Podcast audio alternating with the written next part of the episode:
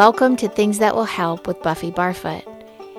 This podcast explores what it's like to be human and how to find tools to feel clear, grounded, and happier. The weekly theme will be simple as well as rich and something you can apply to your real life. The human stories ahead do not negate the hard or the dark, but rather point to the lighthouses along the way. This is Buffy.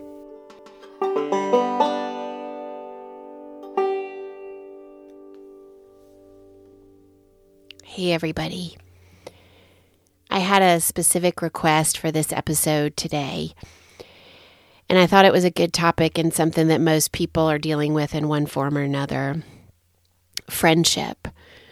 Changing friendships, repairing friendships, releasing friendships, beginning them too. We are always in birth, death, or maintenance cycles with people. And then there's family, which is an entirely different kind of animal. When to repair, when to release, when to let it lie and wait. There was a woman I was very good friends with a few years ago. We had a deep and textured friendship, and we shared so many parts of our lives together. We traveled together, we did stuff on weekends and holidays and all in between. And this was during a time when we were both single and searching for partnership and also trying to get our careers off the ground. Lots of big emotions and big feelings, like early 30s. And then within that same couple of years, we both found partners and started families and we stabilized our career paths and and became a little bit more centered, I think, in who we are and what we wanted. And we gradually grew apart, partially because of proximity, and partially because I think we both realized that our friendship began in kind of a wilderness of woundedness and loneliness. Um, and we would often spend lots of nights drinking a lot of wine and crying and, you know, just having big stuff going on, big upheavals and wishing for futures that we you know, we couldn't see yet or trust yet. Daydreaming about people we had not met yet. And and we spent a lot of time soothing deeper family wounds together. We were both kind of a mess, but we were a mess together. And that was really comforting. And when our lives began to heal and solidify in good and new ways, our friendship became wobbly. Um, because I, I think we didn't know exactly how to be together while staying healthy and clear. The construct had changed from the place where we had begun, and it was no longer comforting to be in that space with each other. And we both decided that that was okay. It wasn't a big conversation, it was a gentle and kind and kind of non assuming um, evaporation and we didn't have to force it. It was just okay. And we could still support each other without being in a day to day relationship. And now I talk to her a couple of times a year, and it's sweet and generous and not expectant. And it could change and become more than that someday, but I don't have any expectations around that. A few weeks ago, she texted me and she said she'd had a dream that I told her that she was going to come into a new space of shining her gifts and she said it made her feel really good that she had this dream. And the text that she sent made me feel good. We both have such good well wishes for each other, I think. And it wasn't like a breakup or anything, it was just a reorganization of priorities and awareness of how things need to change sometimes. And I do believe that sometimes people are meant to be in our lives for a period of time like in a really kind of intense and hot and heavy way. And they can be so important to us at those times. And it doesn't have to demonstrate a failure of any kind if it needs to change course. So many times, friendships slip away or become less manageable because of proximity or lifestyle. I know that having small children has changed my friendships for sure. Um, sometimes it's easier to get together more often with people who also have similar age kids just because of timing and all that comes with that. I remember many years ago, I was planning an evening barbecue with a friend who had a small child at the time, and um, and we didn't have kids. And I was cooking dinner and he suggested coming over at three. And I remember being being kind of stunned. I was like, three o'clock for dinner? But I said, sure, you know. And they came over and we cooked and ate and visited, and they were gone by seven. And it wasn't until I had small kids that I really got it. Three o'clock is actually the perfect time to start because then you could go home and have a peaceful bedtime and a nice day with little drama. And it's almost always when I start barbecues now. Um, and I think about how how awkward that was for me at that time, but now it makes so much more sense. I want to also talk about betrayal in friendships. Sometimes somebody is hurt so badly in the friendship that it can't continue as it was, or there has to be a reparation, either a release or a reparation. And just like I talked about in the forgiveness episode, which is worth listening to, so you can backtrack if you haven't listened to that one, the ability and willingness or action to forgive somebody is so personal and can only be determined by the person who has been betrayed. If somebody has been betrayed, they are the only one that can decide if the friendship can be repaired, I think. I think you have to decide whether your mental and emotional well being is compromised within the structure of a friendship and whether or not adjustments can be made and repaired. I I know people who have forged long, deep relationships with folks based on social hanging out and drinking, and then they decide they need to get sober, and those relationships don't last, which isn't surprising. And sometimes they have to construct their entire social and inner circle to support their highest health. And speaking of inner circle, those people that you choose for inner circle should certainly be rooting for your highest health. Always, always. Here are some things that I need from my inner circle. Number one, low drama, meaning that even if they're having high drama in their life that they can't help, the drama between the two of us is low most of the time. Like if one of us has high drama, the other one helps and doesn't exacerbate the situation. Number two, high end reciprocal support, like actually show up with casserole kind of support, boots on the ground support when needed. Not just kind of like empty support that's like, let me know if you need anything, and then kind of running the other direction. Number three, no calculators are keeping score. Just free form flow, no tick marks or calculating who brought the potato salad last time or whose house went to who, you know, who who went to whose house last time.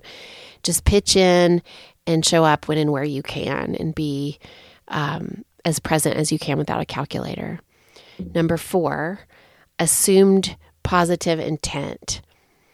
When somebody forgets, missteps, is grumpy, or isn't their best version every now and then, we still assume positive intent. We don't jump to conclusions and assume the worst. So there's like this really supreme love foundation that is strong and omnipresent, which allows for grace to flood in and everybody can feel safe and warm. Number five, wherever we are, we pick up from there. Kids, chaos, five minute phone calls that get interrupted, too exhausted to keep plans, whatever it is, of course I can come to you this time. What can I do for you to make this all more bearable? That kind of relationship is my inner circle. And last but definitely not least, number six is deep, deep and transformative conversations, deep containers to hold all the feelings, deep capacity to listen, and deep willingness to hear another possibility. So these are the qualities that I've found that my inner circle has. And they don't feel like requirements that I have to keep in check. They are just the qualities that are already present in the people that are very close to me. Of course, your inner circle requirements may look very different, but just make sure they support your highest health and you are supporting their highest health. Otherwise, it's worth reconsidering um, where they land in your life and a re ranking, perhaps. When I was asked to talk about this topic, it was proposed specifically in the context of when should you break up with a friend versus when you should when should you repair the relationship. And I think when there is harm, when there is perpetual boundary crossing, even when the boundaries have been defined and clarified, when the relationship is parasitic and leaves you feeling drained and taken advantage of, when there is little or no reciprocity, and when there's toxic behavior that is directed at you or deeply affects you. I think any or all of these things are grounds for a breakup, or at the very least, a good, robust, long break after which the relationship could be reevaluated and revisited and perhaps revised. Um, if you have had an ongoing, invested, and communicative friendship, I always think that an honest, candid, in person conversation is called for in these cases. Um, do not do this over text or email. I think it's cruel um, and so easily misconstrued. And it cuts off any possibility of an actual conversation and healing and it instead becomes a monologue or worse, a tirade. And it may feel more seamless to you, but it's not an evolved way to handle this. I think there's a really um, big exception to this, and that is if you feel in danger and like you could be harmed. And in that case, you have to keep yourself safe and well and not be in person or even in contact at all with this person. I was thinking too about family. I mean, we can we can break up with family members, but I think the expectations for this is different. You know, we all have family members that we wouldn't choose as our inner circle friends, but that doesn't mean that we need to break up with them. You know, you might, but I think that you should be, um, I think it should be more heavily considered in that case than growing out of friendships or having them change course. With family though, it could mean however that we we need to redecorate how we interact with them. Like still keeping our mental and emotional well-being intact while we navigate that. For example, maybe having a discussion about how long it feels good to have family visit or somebody stay at your house and setting boundaries there or you know what are the expectations around money, inheritance, or other such triggers? So much can be solved with conversation because things brew below the surface and grow in our imaginations and in our assumptions. And we so often stew. We stew and stew instead of pulling people aside and talking to them. And it can be the simplest thing, and we avoid it so much. Stewing does not help anybody and it makes things feel way more toxic and big. And so, most of the time, I think there's a call to get over it or talk about it so that doesn't it doesn't erode your insides. Um, I have this neighbor, she moved across the street, and her daughter and Coretta are buddies, and I have loved having them there. And when, when she moved in, she told us the neighbor next door to her brought over a cake and asked her to turn off the porch light at night because it was shining in their bedroom window. And she did, and everyone was fine, and she appreciated the cake. And I tell the story because in my last house, I had a neighbor who left their porch light on, and it shone directly in my eyes every night. It was so bright that I started wearing a blackout mask, which I still wear even in this house, even though I don't have that problem. And I didn't say anything and I stewed about it. And now I wish I just brought them a cake and asked them to simply turn it off. Most things we stew about can be fixed if we ask. And if we were less stubborn and fixated on our own agenda, most of the time we could talk about it and solve more than we think. And cake can solve some things too. um, I also think that sometimes there's no culprit in terms of when friendships start to fall apart at the seams. Sometimes things just die and dissolve so that other things can come in and take their place. Because everything, including relationship, relationships that you have with people, has seasons. If we allowed for that and didn't take things quite as personally and press down so hard on it, that it might free us up to move around a little bit more. I've had my fair share of breakups and also things that have just slipped away without conclusion. And when I think back on those now, I do know that they were making way for something new and more relevant for the times that I was in or heading for. Most of the time, no one was wrong or betrayed, but the original construct didn't hold up under the new world. And for the most part, I have blessed those things. Some took me longer than others to feel that way because of my own ego and woundedness, but eventually I have felt glad to have had them at the time that I did. And most of the time, I understand why it fell apart. And for the few that I don't understand, I trust they had a reason for it and that it was for their own highest health and wellness. Matt has these two amazing dear friends he met in Brussels when he was in graduate school, Shadrach and Che. And I have noticed that the three of them have remained friends over the years, even though their lives have changed drastically. There's been a lot of shifts and cities and jobs and kids and partners and interests. And the glue that these three have had remains. And they are some of his closest soul friends. And recently, we saw Shadrach's family. He has two young boys, and we have a boy and a girl about the same age. And I watched these two men, Shadrach and Matt, watch their children play together, both of their eyes tearing. And it was so moving to me. And at the end of our visit, Otis and Naeem, the two oldest, were holding hands and walking to the cars together to say goodbye. And I thought, wow, this is so sweet, so important, and so special for these men who have grown up together in so many ways and been through so much. And and the construct has changed and they have changed with it. And similarly, Che visited our home recently and he and Matt just adore each other. And he played with our kids and spent time with them, like really spent time with them and getting to know them. And he paid special attention to me and my mom too. And now Che and I have exchanged ideas about writing, philosophy, and life. And he's like a part of our family. And I know Matt loves that because they've grown bigger together.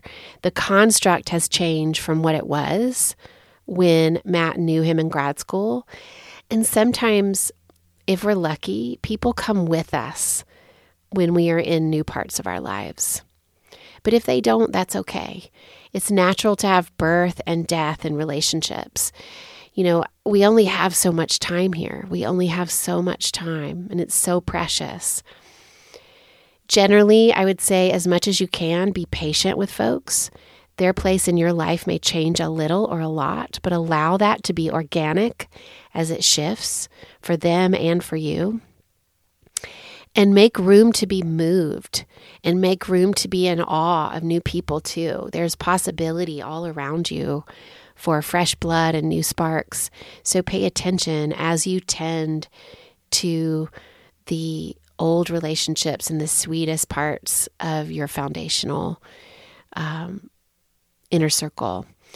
And reserve your inner circle for the ones that you trust the most, the ones who you can support and can support you in the storms of life, in the times where the wind is still and you can just rest on the porch together. Those times too. We only have so much time, so choose well. You are the company that you keep. We are the company that we keep, so keep good company. My patron of honor this week is Che Rudel Tabasola, Matt's dear, dear friend, and now he's mine. And I feel honored. He really loves this podcast and he's a monthly patron. Che describes himself as a lifelong advocate who wrote his first petition in fifth grade because he thought there was too much homework. he hasn't stopped fighting for what he believes in since. He's a veteran of the marriage fights of the 2000s. We forget, but more than two dozen states passed constitutional amendments banning marriage and, in some cases, civil unions between LGBTQ plus couples from 2004 to 2008. Since then, Che's been an advocate for food and beverage entrepreneurs, small businesses, and local makers, being driven by the belief that an individual's dignity is deeply tied to their ability to pursue opportunity. He lives in Washington, D.C., with his husband and two dogs. Um, this is what he said about his favorite quote. In my many rotations around the sun, this quote has gotten me through some of some really unexpected and tough times. I have absolutely no idea what we're doing here, or what I'm doing here, or what this place is about, but I am determined to enjoy myself, and I'm very intrigued. Oh my, the soup is delicious, isn't it? this, of course, is Mrs. Peacock from Clue. Love to all, and good luck on those honest conversations and all of your friendships and all the birth and the death and the in between that you're experiencing right now. It will all be worth the hassle and the hullabaloo. So much love.